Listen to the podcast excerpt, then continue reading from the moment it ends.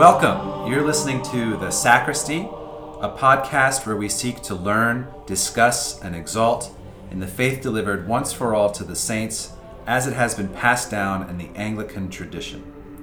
I'm Father David Bumstead, the rector of Emmanuel Episcopal Church in the Audubon Park neighborhood of Orlando, Florida.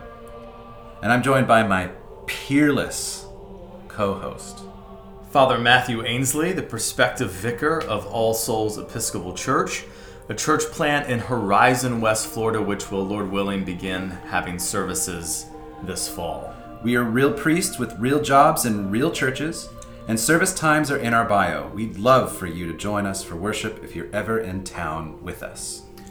All right, today is a big day. It's a big day. Huge. Banner day. And you introduced me as peerless. Peerless. Which is not true. I have many peers. Well, If you're Yeah. thinking in the negative, maybe I'm at the bottom all by myself. but we are joined by someone today who I think is peerless. And it's a big day because it's our first ever guest on the sacristy. As We've been promised, promising this yes. for it feels like decades. weeks. Uh, sure, decades. yeah. And we are joined by noted author, speaker, professor, theologian, near professional athlete, former frontman for a Screamo band, host of Shark Week. What else? Lion husbandry specialist.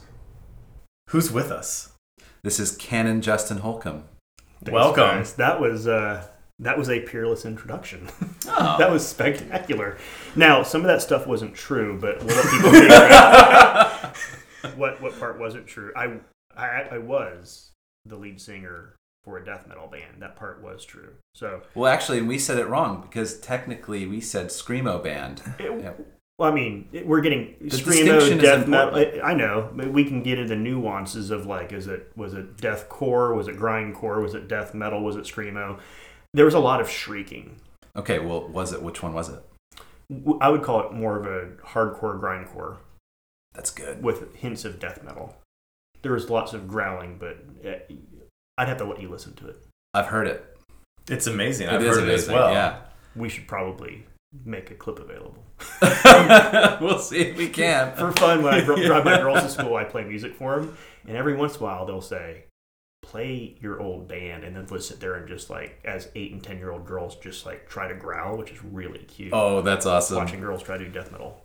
Canon Holcomb has already anticipated what, how we're going to warm up today, which is, as Father Matt has t- uh, described it, our other life as rock stars. And uh, so, tell us a little bit more about your other life as a rock star. I'll tell you a little bit more about mine. And Father Matt has a, a story for on his own as well. So, Well, Yes. when I was 19, uh, 18 and 19, I had a bunch of friends who, uh, I, two of them actually converted. Uh, I would go downtown and hand out tracts and do evangelism, and these two guys converted, and one played bass and one played guitar, and so we started a band. And it was the first band was called Ninth Hour because Jesus died at the ninth hour, and then we changed it to Man Soul. Um, I had no musical ability and I surrounded myself by people that did.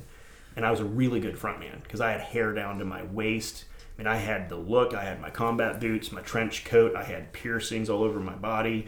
Um, so for those folks who don't know what it means to be a front man for, you know, basically a grindcore band with death metal influences, you know, they might know what a frontman is for a band. They might be thinking of like I don't know what uh, the guy from Maroon Five or uh, something like that. But there's a difference between that and what you did. What would be the most significant difference between Aerosmith and you? oh yeah, Aerosmith and usual frontmen are kind of just pretty. Yeah. Um, there's lots of stomping, lots of scowling, diving, stage diving, like diving into the crowd, and you're trying to ramp up. I mean, it has a rhythmic Tell feel to your it. tell me about your vocal affect there, Justin. Well, the, well, something I was really proud of is in that scene being able to do the helicopter swoops with your hair was Yes. really cool. So you Really like cool. literally just think of a helicopter like just turn sideways, so your hair is going in big circles. mm-hmm. Um, we we all of us knew how to do that at the same time, so that just looked That's really dope. cool for that scene. Um, and then I basically just growled and shrieked as loud as possible. So it's kind of like Cookie Monster on steroids. Yeah. So, It's Cookie Monster pterodactyl time, is what we used to say. I, that's I didn't know that's perfect description actually. Which is actually, I mean, I mean now that I chant every once in a while uh, when I when I celebrate, it's it's hilarious because you have to be, you know, you're you're actually being really thoughtful about notes and Mhm. and in that setting there was less thoughtfulness about hitting notes. yes, yes. Uh, I myself was in an indie rock band or two uh, before uh, being ordained to the priesthood. One of my favorite stories has to do with uh, being with my old band. We were called Look Mexico. We were uh, finishing up a tour. I actually stole, told this uh, story to a couple of friends at a party recently, but um, we had made enough. We had made money on a short tour, which wow. never happens. Yeah, as we you didn't know. make yeah. money. Congratulations. Thank you. Yeah, definitely, uh, uh, definitely not something that happens very much. So we um, we were leaving the Gainesville area, uh, heading on to ten and getting some gas, and uh, the drummer says we oughta we ought to spend all of our money on scratch off tickets, all of our profit, if you will. and everybody says, "Yeah, that's a great idea." And I said, "That's that's a great idea. Yeah, let's do it." Very imprudent. Uh, I was a brand new Christian, hadn't learned about the virtues yet. And anyway, so we we we drove into uh, the place. We spent half an hour scratching off uh, some, you know, number of scratch off tickets, and it came back to me later that this was actually a sign of God's providence that we, when we were done scratching off all these tickets, maybe three hundred dollars, say, worth of scratch off tickets, we had recouped our loss to the tune of two hundred ninety nine dollars. So we spent uh, one dollar. so God was taking care of us, uh, I guess. like, um, well, we played we played it uh, in an indie rock band. That uh, if people are in the audience listening, uh, who did we rip off? We ripped off people like Braid and Minus the Bear. So if you know those bands, you get 17 gold stars. Good for you. What about you, Father Matt? I was actually in a band in high school called Nasal, believe it or not, and we were a horrific. Essentially, we were just a Blink 182 cover band, and what we would do is we would we had to change the lyrics to make them youth group acceptable. So we were one of those. If you remember the '90s, it was kind of a thing to take secular songs and give them like cheesy Christian lyrics. So I did that, but my passion was not with rock. I was in college, but I really wanted to be in, NSYNC. I'm like, why am I doing this? I want to be in a boy band. Wow. And so I tried out because again, consistent consistent with where like Christian culture was at the time. there was a Christian version of everything, and so they were forming out of Liberty this Christian boy band, and I had to try out for it. I had to get like photos and headshots. The problem was is that I wasn't really taking care of myself at the time. I think my normal lunch was a plate of corn dogs and then a plate of fries. So I wasn't really in boy band shape. wow. So I really didn't make it past the initial interview Wait, and my dreams were shattered. Before But I had the pipes. I think I had the moves. I just wasn't. So hold on, I got a couple questions about that. now, wait a minute. so did you have to get headshots made to audition? I think I just printed them out. and my hair at the time, I had it like bleach blonde. It, it- it was as white as printer paper. And I did it Oh my myself. God. Like I just bought the cheapest stuff. And I didn't even protect my scalp or put a shower cap on. I just put this bleach directly on my a head. bucket of bleach. And, and uh, I'm starting to lose hair up on the top of my head, and I think it's because I just abused my scalp in college. I mean, that really the is- hair's just that- dead. that the was like follicles the- are dead. yeah. That was like the NSYNC look back then, right? Because JT at that point had that those frosted tips, right? We had like the little It was. curly thing. Oh, yeah, the there- yeah, right, He, right. He, he was. I there think was I- bleach involved. Yeah. I think I had, and I can't believe my roommate even let me do this. We're good friends to this day. I think I had six six NSYNC posters in my dorm room, and it was not a big room. Wow, Uh, it's amazing that we're actually friends because I can't believe that. each one of us from our bands would have made fun of the other people. Yeah. the death the death metal singer would have definitely made fun of the math rock player, and both of us would have been Yeah. pretty. Um, well, Well, I hope you guys are having fun because we're cutting this all in post. all right, well, we're going to move on to the calendar. So we're going to begin with the collect of the day for the 15th Sunday after Pentecost. The Lord be with you. and with, with thy thy spirit. spirit. Let us pray. Grant us, O Lord, not to mind earthly things, but to love things heavenly, and even now, while we are placed among things that are passing away, to cleave to those that shall abide, through Jesus Christ our Lord, who liveth and reigneth with thee in the Holy Spirit, one God, forever and ever. Amen.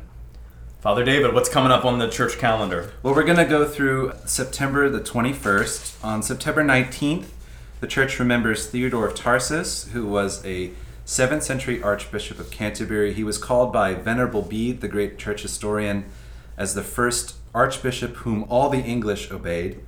Uh, he was known as a faithful and effective Archbishop who improved the working order of the English Church. On September 20th, the church remembers John Coleridge Patteson, who was a missionary bishop to Melanesia and stood against the slave trade there and was martyred most gruesomely by an axe wound by people who were upset with his position on the matter. Tis but a flesh wound. Yeah. finally, finally, on September 21st, uh, the church has a major feast St. Matthew the Apostle. St. Matthew, of course, being apostle and evangelist, he probably wrote a gospel or something. Uh, this was I love this one because the Matthew has this really cool connection to our Eucharistic prayers.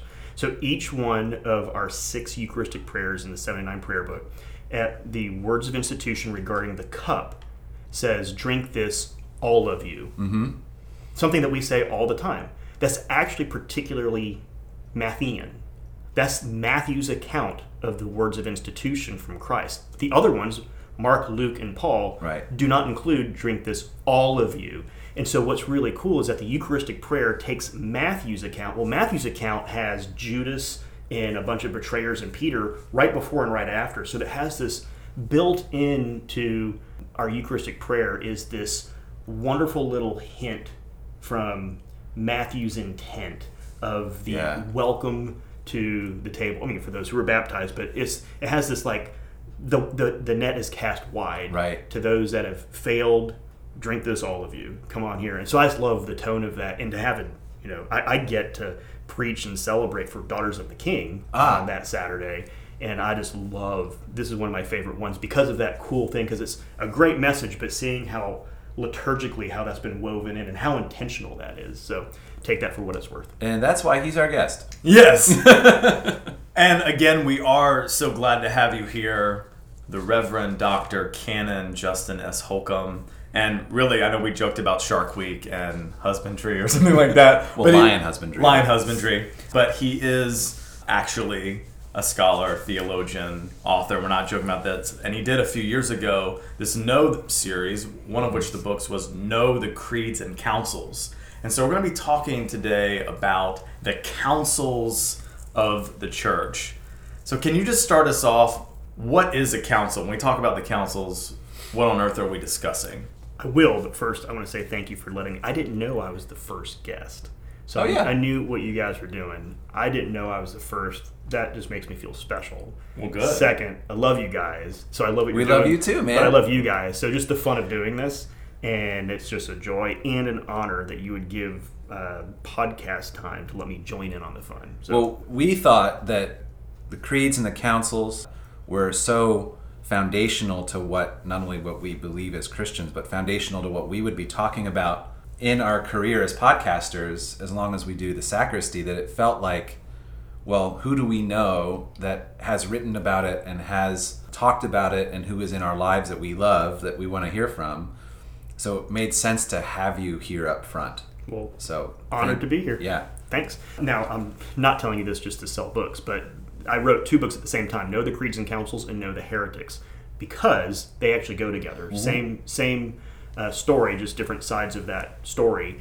The the councils were the church bringing together the leaders bishops, clergy to hammer out issues usually brought up by heretical teachings. So you can tell the heresy story, you can tell the council story.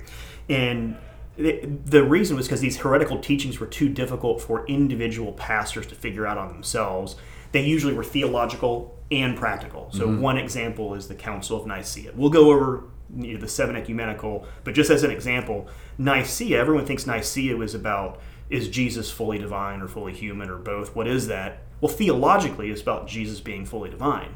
But there's actually a practical ramification of worship. Like, Right. how do we worship God and worship Jesus? And so it's both theological and practical. So that's the first thing about councils. These are not uh, dry, boring head trips of the insider guys. Right, there's always a pastoral dimension to the working out of theology in this big setting. Some one of the things that I think is important to us and to uh, so many in the church is to help people realize that theology and worship, the, the doxological ramifications of the things that we believe, there's no real separation in the historical church. And, it's, and if there is a separation, it's a much more recent development. It's really conciliar theology is in part articulation of the church's worship. Yeah. Lex orandi, lex credendi, the law of prayers, the law of belief. Because they were worshiping God, worshiping Jesus as divine, as God from the beginning. Thomas, my Lord and my God. Mm-hmm. And so as they reflected on the worshiping life of the church, the councils in part, correct me if I'm wrong, are how do we put Jesus and God in the same sentence? And, and what do we mean that we're worshiping? Are we polytheists now? What are we, what are we saying? It's exactly it. It was giving an articulation to what they were doing. That's exactly what. So I'm not going to correct anything. That's So it wasn't perfectly. it wasn't just a la Dan Brown, Constantine deciding in 325 that Jesus is God. That narrative's not true. Oh, okay.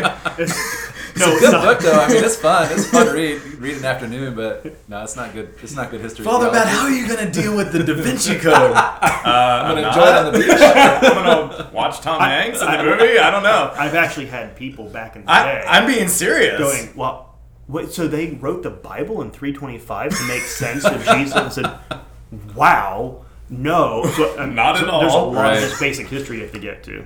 Um, well, here's the thing: is that the first recorded council is actually found in the New Testament. So this isn't a category of having a council that the early church. It wasn't punted until 300s. Right. The very first one is found in Acts, the Jerusalem Council. And it was given because Paul and Barnabas were dealing with believers in Antioch and Jerusalem. There's a large growth in the number of Gentile converts in the early church. So they had to figure out practically wait a second, uh, we were all Jews and are Jews who believe Jesus is the Messiah. Now we have all of these Gentiles joining in.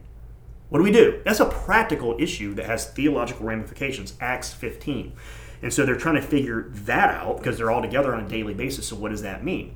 And so, like the Jerusalem Council, all the other ones have that similar practical and theological put back together, which you both just discussed really helpfully. And so, the question is are they authoritative? In what way are they authoritative? And absolutely they're authoritative. And we can talk about the categories. Do the councils have magisterial authority, meaning are they an ultimate authority?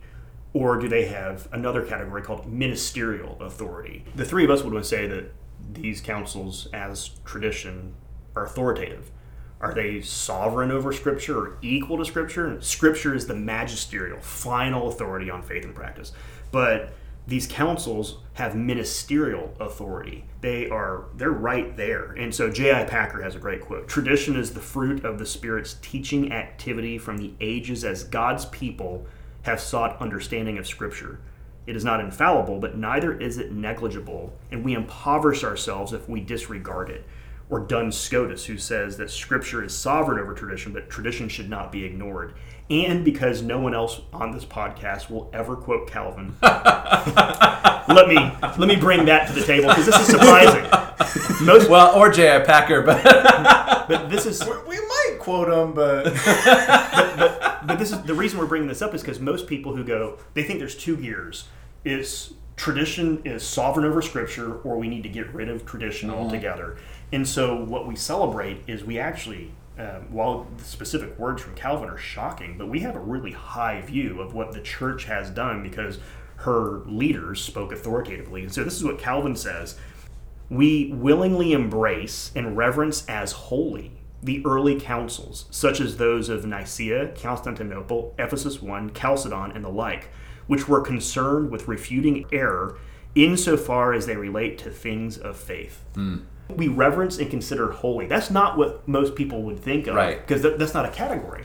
Because we have this, and Louis Berkhof, another person who won't be quoted, said fundamentalists and progressives actually agree on their slogan, no creed but the Bible.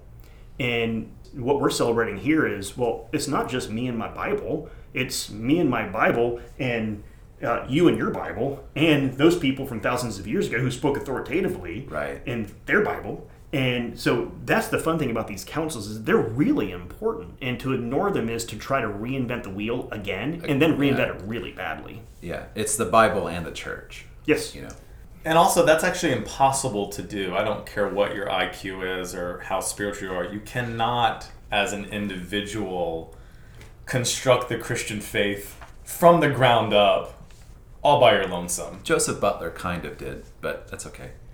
I'm just kidding. There's something we've received, Yes, right? of What we say, the faith delivered once for all to the saints, the deposit of faith that's been passed down to us through these councils. Yes. And we need to pay attention to them, to Well- say the least. Right.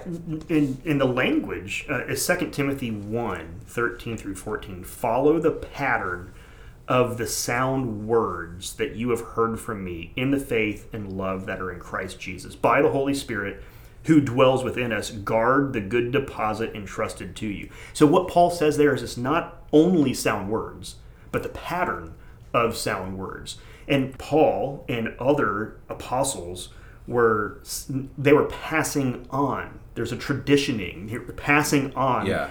And th- there's summaries of creeds. And so we actually have in 1 Corinthians 15 and 1 Corinthians 11, we have these formulaic sayings that he was giving apostolic authority to. So he was taking the Yeah. worship from the church, going Yeah. back to your original point, Matthew, uh, worship from the church, and then blessing it with his apostolic authority and saying, yeah, that's the pattern of sound words. So we actually have a picture of this of councils and creeds in Oh, the yeah. very text. For I delivered unto you that which I also received. Yes. Right? That Exactly. Christ died for Right. your sins according Exactly. to the scriptures and so Exactly. on and so forth. And then to the church at Thessalonica, keep to the traditions, both the ones I spoke to you and the ones I wrote to you. So here it is. Yeah. Here's the, the faith. It's we're not just kind of freewheeling. How about we go over some of the councils and That'd be just great. Yeah, in rapid succession would be Let's great. do that. So um, there are seven what are called ecumenical councils, which means general universal councils. Now, between uh, Roman Catholic, Orthodox, uh, Protestants, there's varying levels of agreement on which ones we count, and some Orthodox say one or two or three, and and then Roman Catholics have an extra fourteen because that's what they would do. But the seven we need to go over are. you guys okay? Is that No, we're good. did you wince a little bit? no, we're not Anglo papalists. We're not gonna go paperless. It's- I was actually having a conversation with a colleague last night about like, well, which ones are which ones are we checking off there? And I'm like, you know, that's a good question. What do you think? And that's kind of how those conversations always go. I'm still laughing at Anglo papalists. You ever heard that before? No, Oh yeah. that's great. I'm I. There's Anglo Catholics that just wish they're just waiting till they Yeah. can become Roman Catholic. yeah, It's just a matter I of just not time. heard the phrase. I'm glad that. You Oh yeah, no, that's a whole that's a whole thing. Wow. Okay. Yeah. Well, there you go. Another time, listeners. There's a whole Reddit thing for it. So I'm just kidding. I don't go on Reddit. No, there actually is a subreddit. I'm sure there is. for is. Anglo-papalism. so we'll go with se- seven's a perfect number. Let's roll with Let's that. roll with that. So there's seven of them. There is Nicaea one in 325, and they were trying to figure out this issue of Arianism, where Jesus was the heresy of Arius, which is that Jesus is not fully God. Jesus is the first thing that the Father created, and then Jesus created everything else. High view of Jesus, just not fully divine. because of a misunderstanding of what eternal means for Christ. Yes, yes. And they're trying to figure out the nature of Christ. Right. Other issues are ordination of eunuchs, um, prohibition about kneeling on Sunday and from Easter to Pentecost, and some other issues. So that's Nicaea 1 and 325. Then there's Constantinople 1 and 381. So actually, our Nicene Creed is the Nicene Constantinople Creed because Constantinople added to the Nicene Creed that was originally there. They were dealing with Arianism, Apollinarianism, which was another issue about Jesus and his divinity and humanity, modalism, which was the uh, basically that God the Father, God the Son, God the Holy Spirit were just masks that this one God would wear, not distinct persons. And, and we finally have dealing with the Holy Spirit. Is the Holy Spirit an it or a he, third person of the Trinity? How do we talk about that? So Nicaea 1, 325, Constantinople 1 and 381. Uh, and actually, one of the things that some uh, listeners might be interested in, if you if you're curious about that period between 325 and 381, that's that book that we were talking about last time we met, called uh, Nicaea and its leg- legacy, which takes care of the theological uh, importance uh, and, and and discussions between Nicaea and Constantinople. It's a fascinating book. Just to refer back, Who wrote that? uh, Lewis Ayres. Lewis Ayres. Yeah. that guy's amazing. This is why it's nice to have a scholar around. They all know each other.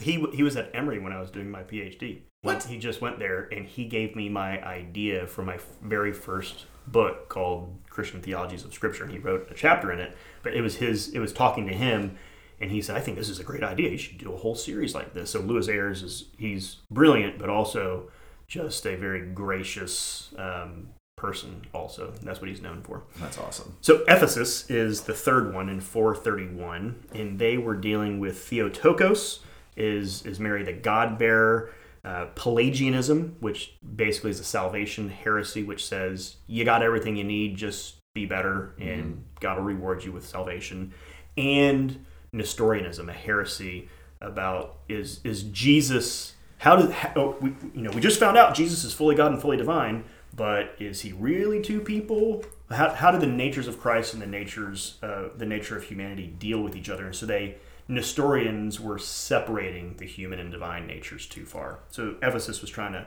step into that. And that was my favorite chapter in your book. I loved what you did. Just you did a great job explaining all the political struggles and kind of how Cyril picked Ephesus and, and sort of gave himself, if you will, unfair home court advantage because So Cyril's the Orthodox response. So Yeah. just so listeners, they probably know that, but just be safe. Go ahead.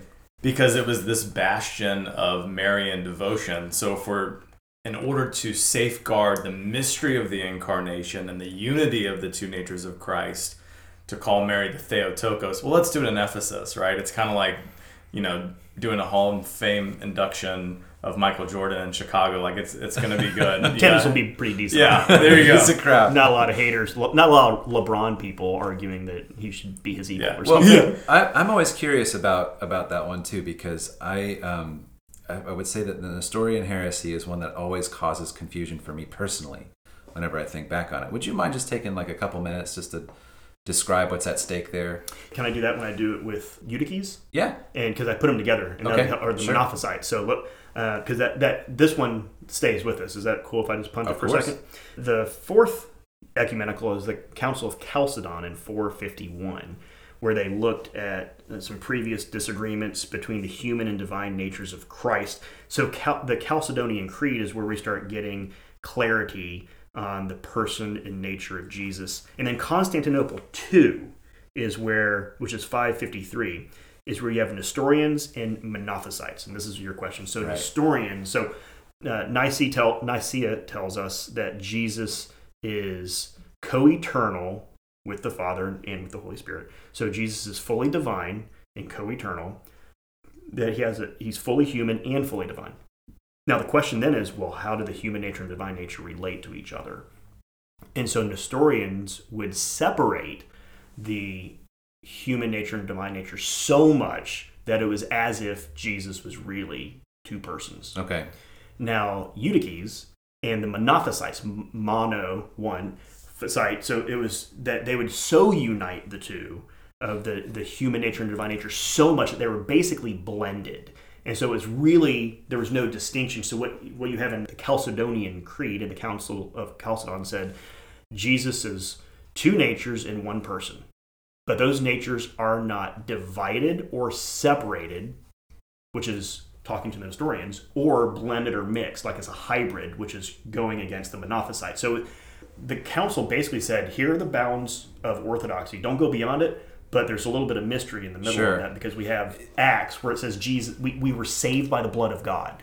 Right. Like, well, what do you do with that? Right. Or Theotokos. Like, the, the Chalcedon actually reinstated and said Theotokos is what we're going to say, the God bearer. Well, how do you say. Yeah. that? Yeah, So- right. Well, and so, like, sorry to go a little bit further in the weeds, but is that separation being too far or united too closely? Was that the one where it's a disagreement over whether it's um, located at the will? That's monothelitism, which is Okay. how, well, it's part of that. But how many? This goes right into, and we'll come back to it. But Constantinople three in, in six eighty one is how many wills does Jesus have? Does he have a human will and a divine will, or is it just one will? And Orthodoxy said two wills. He doesn't have a blended will. He has a divine will. The per, the second person of the Trinity, who is Jesus Christ incarnate, has a divine will and a human will. So it, it is related to that. What's cool about this conversation? About the, these issues is that this actually informs your understanding of Eucharist. And this is where a lot of debates actually take place. Sure. If you are, if you lean more toward Eutyches and Monophysite, or if you if you just emphasize the fact of the union, which is a good thing to do, the union, the hypostatic union. If you have a human body that is so closely connected to the divine nature, yeah, What does hypostatic union refer to? It's referring to the union of the two natures, the divine nature and the human nature. And so it's the two natures in one person. Um, In Jesus. in Jesus Christ. Yeah, sorry about that. No.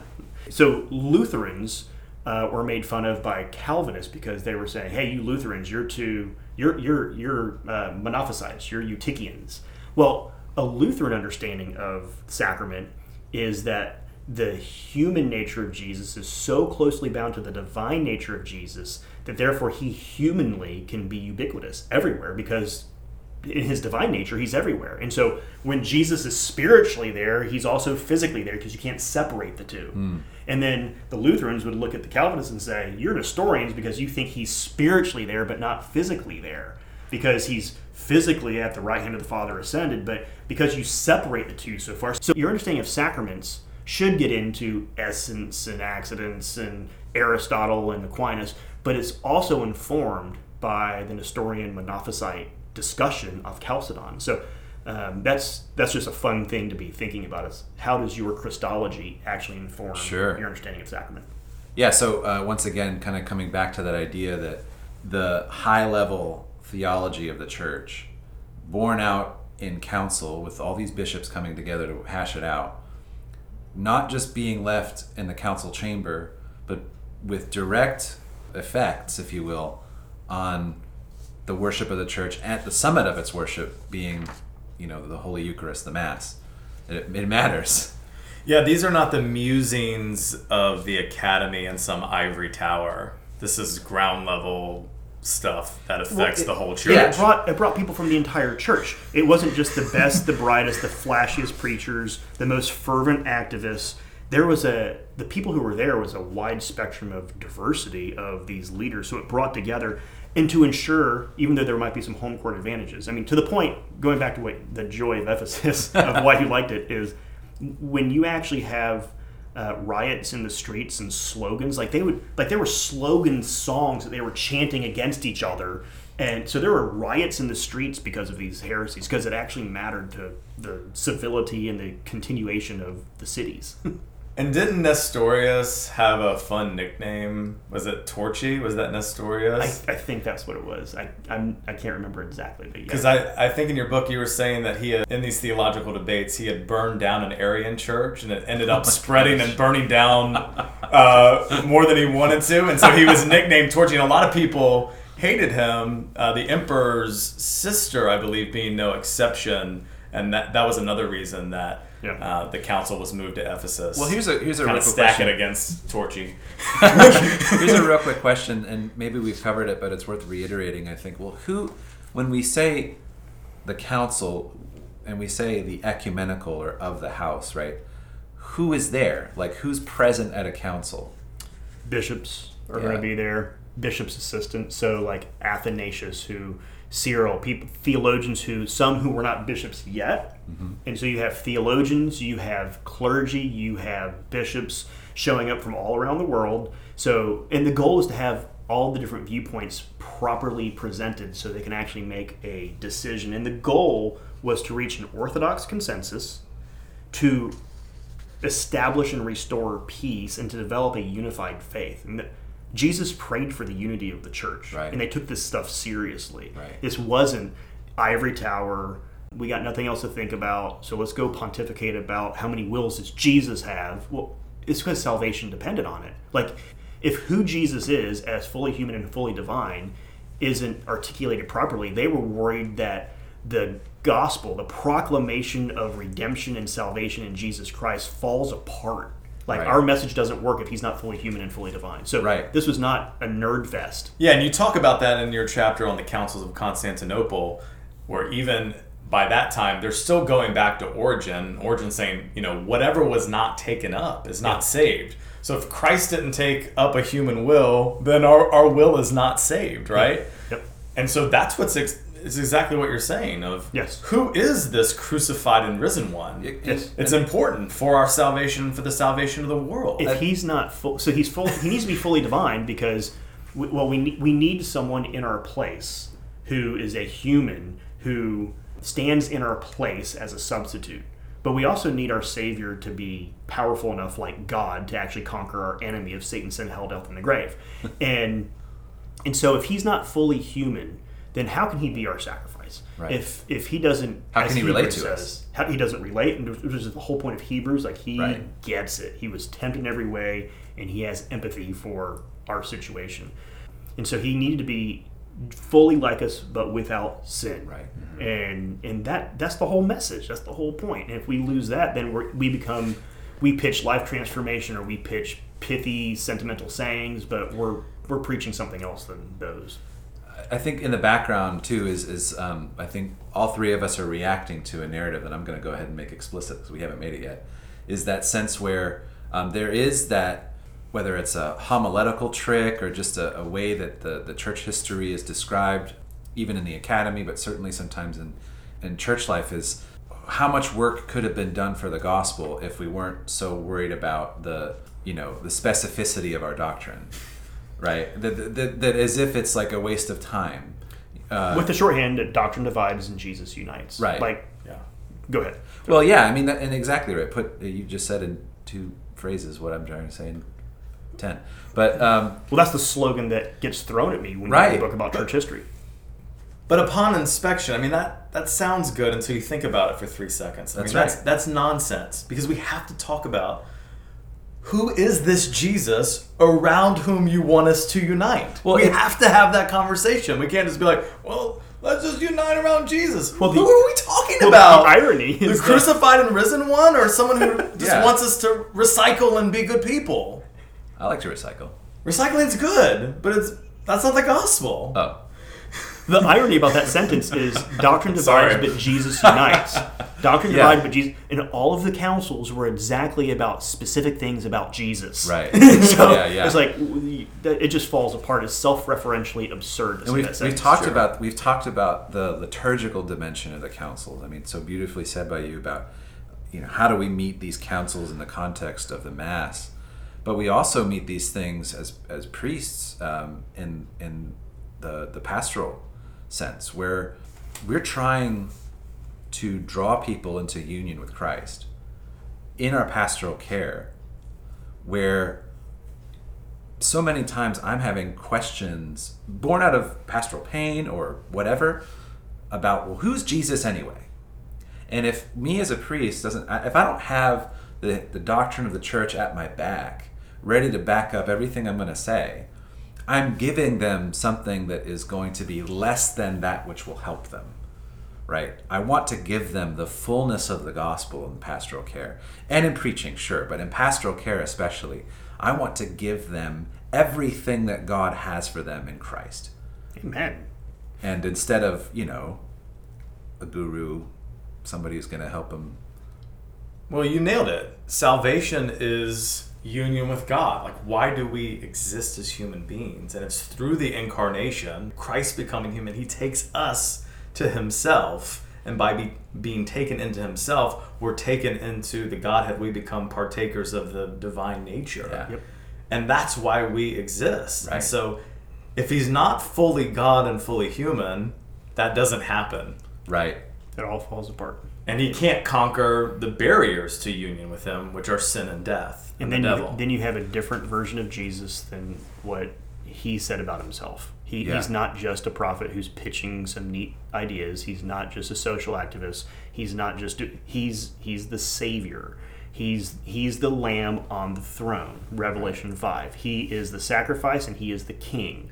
And he is God with us, Emmanuel, and God for us, which is the phrase from the rest of the New Testament. Christ died for your sins. So if you don't have uh, so this, what ends up happening, and I love what you guys are saying about doxology and worship, because so many people, going back to that narrative, think that studying the councils and history and doctrine is looking under the hood of the car and looking at the nerding out on the engine. Well, you want to make sure the engine works, but mm-hmm. you got to get in the car and drive that thing and feel centrifugal force push you against the side of the car and feel your head snap back. And that's what you're describing. When someone's suffering, or if they're tempted in sin and they're feeling shame, it's really powerful to say, Jesus understands your Yeah. sin. And and Jesus subjected himself to suffering. He's not the distant God who's looking back going, I wish I had a fix. But his response to the problem of evil is to go, I'll let this play out on me. And I'll absorb the effects of your sin and your evil in the whole world so I can fix it. That's right. That's an active, saving, rescuing, redeeming God. That's why the gospel preaches, because of how many of us walk through life with that. Even those of us in the church, even myself at sometimes, uh, we, we, we think of God as being this distant, inefficient problem solver who's not really all that good at solving problems, but it's garbage because we know that Jesus is the one who has solved the problems. And it is incumbent on his preachers to let the world know how many problems have been solved, i.e., the problem of sin, death, the devil, the universe, which needs to come back into good order under God's kingship. Amen and amen. All right, bring it home. What's the last council? Council of Nicaea 2, 787 about icons and holy images. It just feels like after that, that was like the cherry on top of goodness. it's like, and so they debated about icons. And so But no, they no, did- no, no, totally wrong. No, I, I disagree with you respectfully, Father. Um, because what are icons? Still about the incarnation. What are icons? Icons are windows into the into the universe as it should be, which is the kingdom of God and His heaven. And they're also heralds of our eschatological destiny because there's this image that brings God's wise future forwards, right? And the earth shall be full of the knowledge of the glory of the Lord as the waters cover the sea. And then whatever icon we're beholding, we are beholding and reflecting on what we will become in full in Christ at the last day. So what's at stake in the council? Are you allowed to enjoy them, or should they all be burned and thrown away? I don't. I, And so they said, get to it. It's okay. You're fine. Yeah. Icons are good. Holy images are good. They're useful for uh, this for spirituality and for theology. So it Which- was, it was which- just giving permission. right, which means that they're aids to the church's proclamation. To you know, if there's a cherry on top, it's to say that the church says at the at the end of that council that if if if salvation includes and consists of the universe being truly drawn back into union with its creator through Christ, then icons are yet one more way for the church to exert that proclamation to the world that needs to hear it. Yeah, and we're going to get to the sermon first pass in just a second.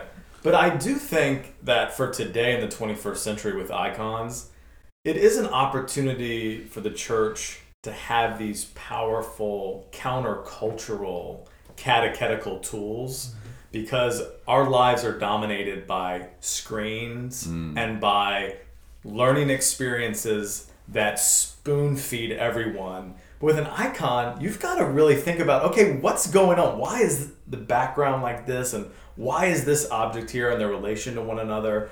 And I think they really can be a powerful teaching tool, preaching tool, and object of reflection uh, Well- to reflect on what God has done in Christ and through His church. the shorthand for how we experience an icon is we don't we don't use the word look at or some other kind of verb. We use read. Read. You write and read. Yeah. yeah. All right, sermon first pass. All right, let's take a look. As always, uh, we seek to um, enjoy the scripture lessons as much we can before uh, we record, but we do take res- uh, responsibility uh, for our our own preparation for our sermons as they come up on Sundays, and uh, we're very overjoyed to have such a great preacher among us uh, in Canon Holcomb. And so we are going to be taking a look at the texts, Father Matt.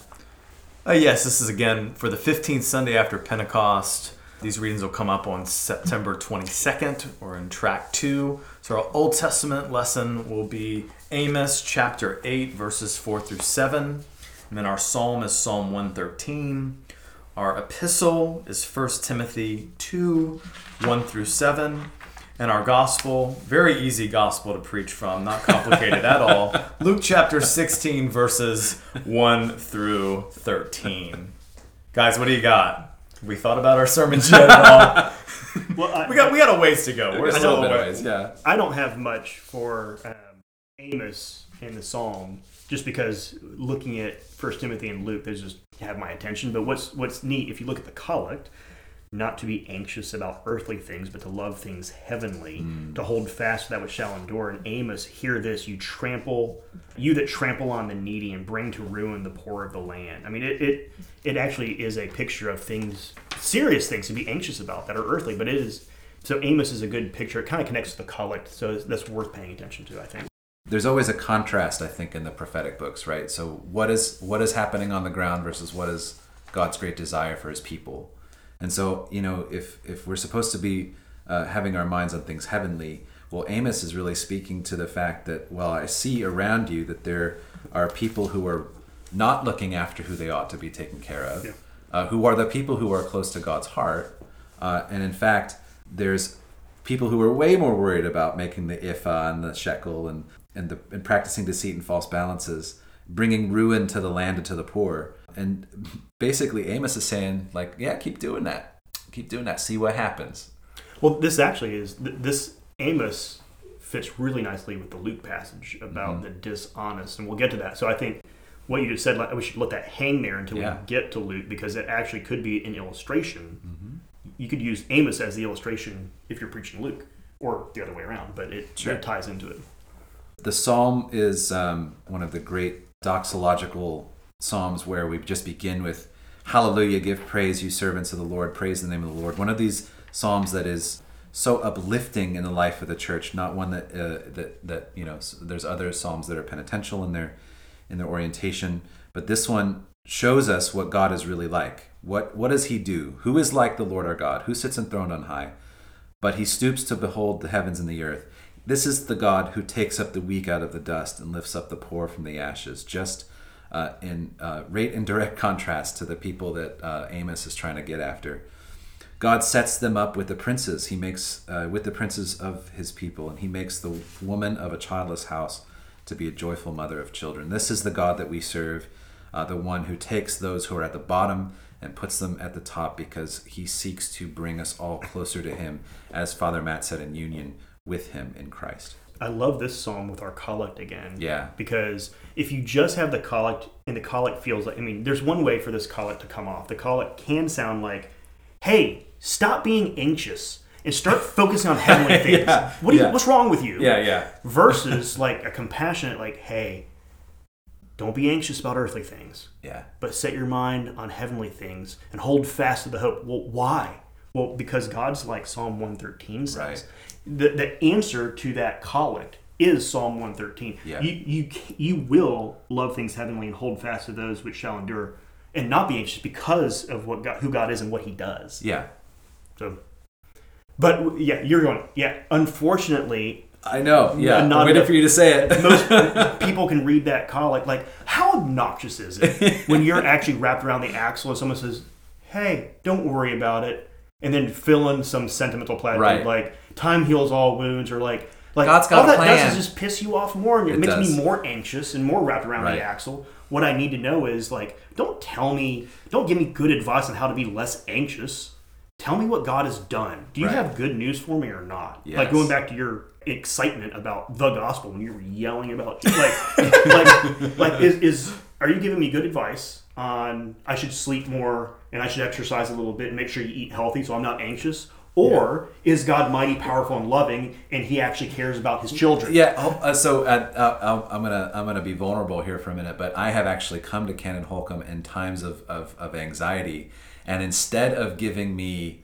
the hey go go come with me to Orange Theory, and you know maybe uh, drink stop drinking that cup of coffee late in the afternoon. It's like have you ever heard about this Jesus Christ character and what he's done for you? He loves you. He loves you. Yeah, and that's that is the nature I think of of good pastoral care. So thank you, Canon Holcomb.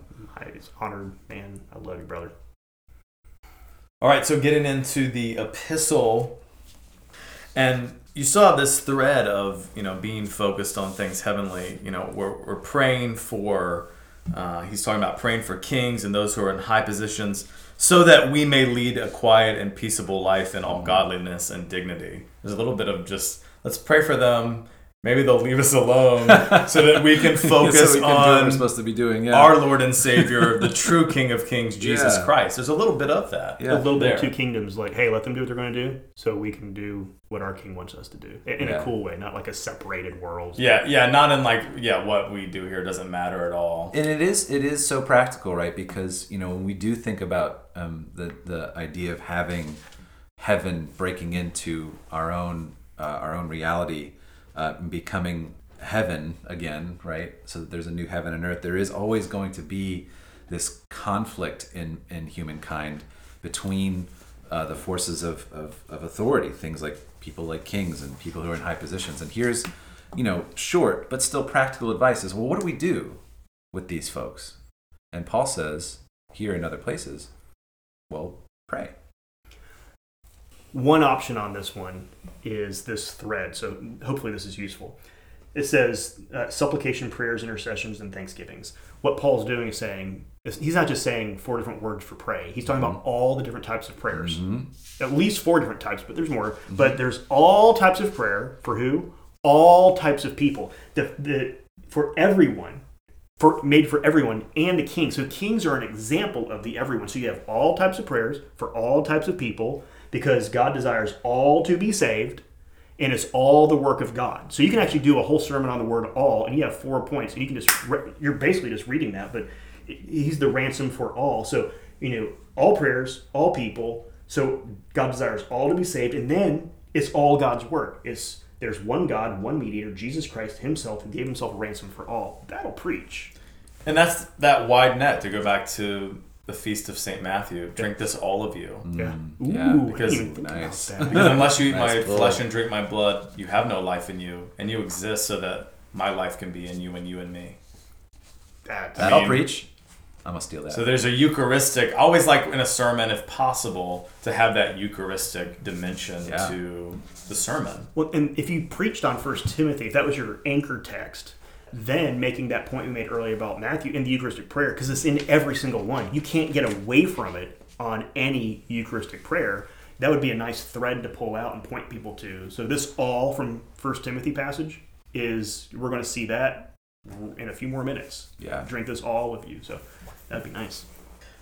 well, what in the world is going on in the parable of the shrewd manager, as it's called? If you didn't pick up on it, I was being facetious when I said it was an easy gospel passage to preach on. yeah. And, uh, Canon Holcomb mentioned before we record that you know you almost have to address this text as a preacher in the pulpit because it is it is uh, it is just that.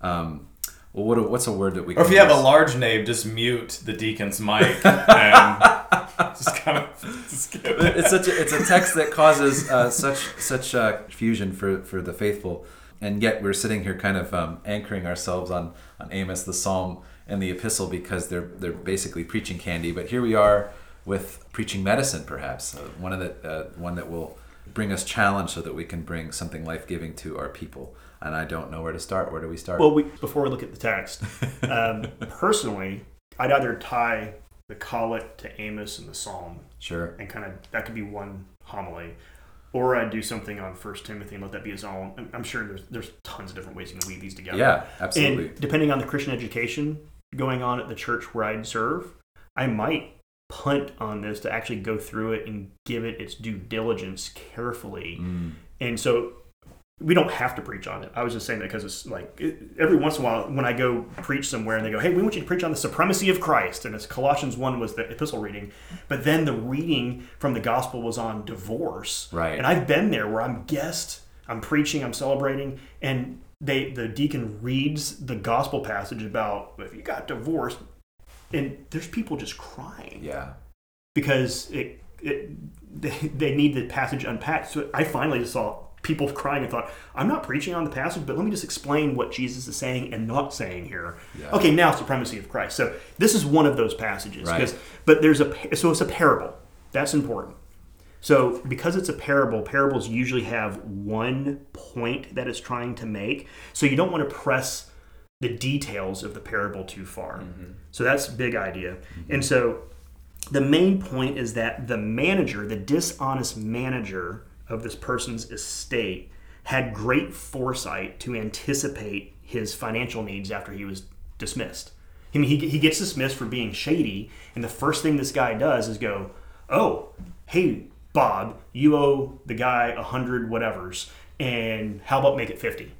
Right. Hey, you owe 80, 100 bushels, make it 80. And so he has this foresight of, well, how am I going to make money? Well, these people, if I give them a deal, they'll they'll owe me on a favor. So he's actually looking, he's being wise and strategic about taking care of himself after he. This is his one window of opportunity to do that. So he's being shrewd. He's a shrewd, dishonest manager.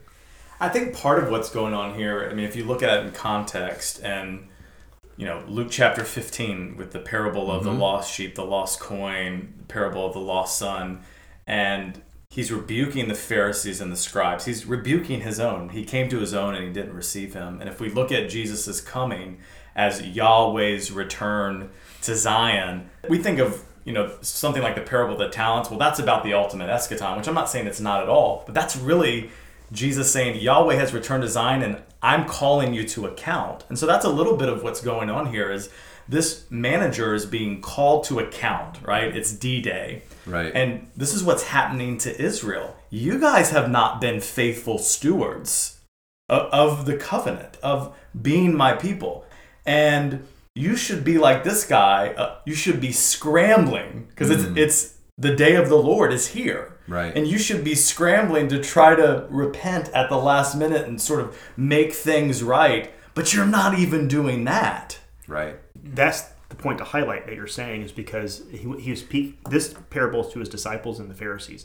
Right after this passage, guess who were who was ticked off? The Pharisees. So he was doing this to the he was talking about to his disciples and the Pharisees. He had two audiences in mind, mm-hmm. and that's exactly what he's he's equating the dishonest manager to what the Pharisees should be doing. That's how you have to preach this. Yeah, because That's they- what that's what he's doing. That's that's the purpose of the text. you guys haven't been faithful, right? You've been mm-hmm. for 1500 years. Yeah. And if you scrambled because God is merciful, like it's really actually a call to repentance and to come into the fold. He's like, and you guys still aren't getting it. You're just like, well, I guess I wasn't faithful. And what is Well, and it, yeah, and if you have not been faithful with, with, with what belongs to another, and I guess we might even say that what belongs to another is the salvation of God, right? Who will give you what is your own?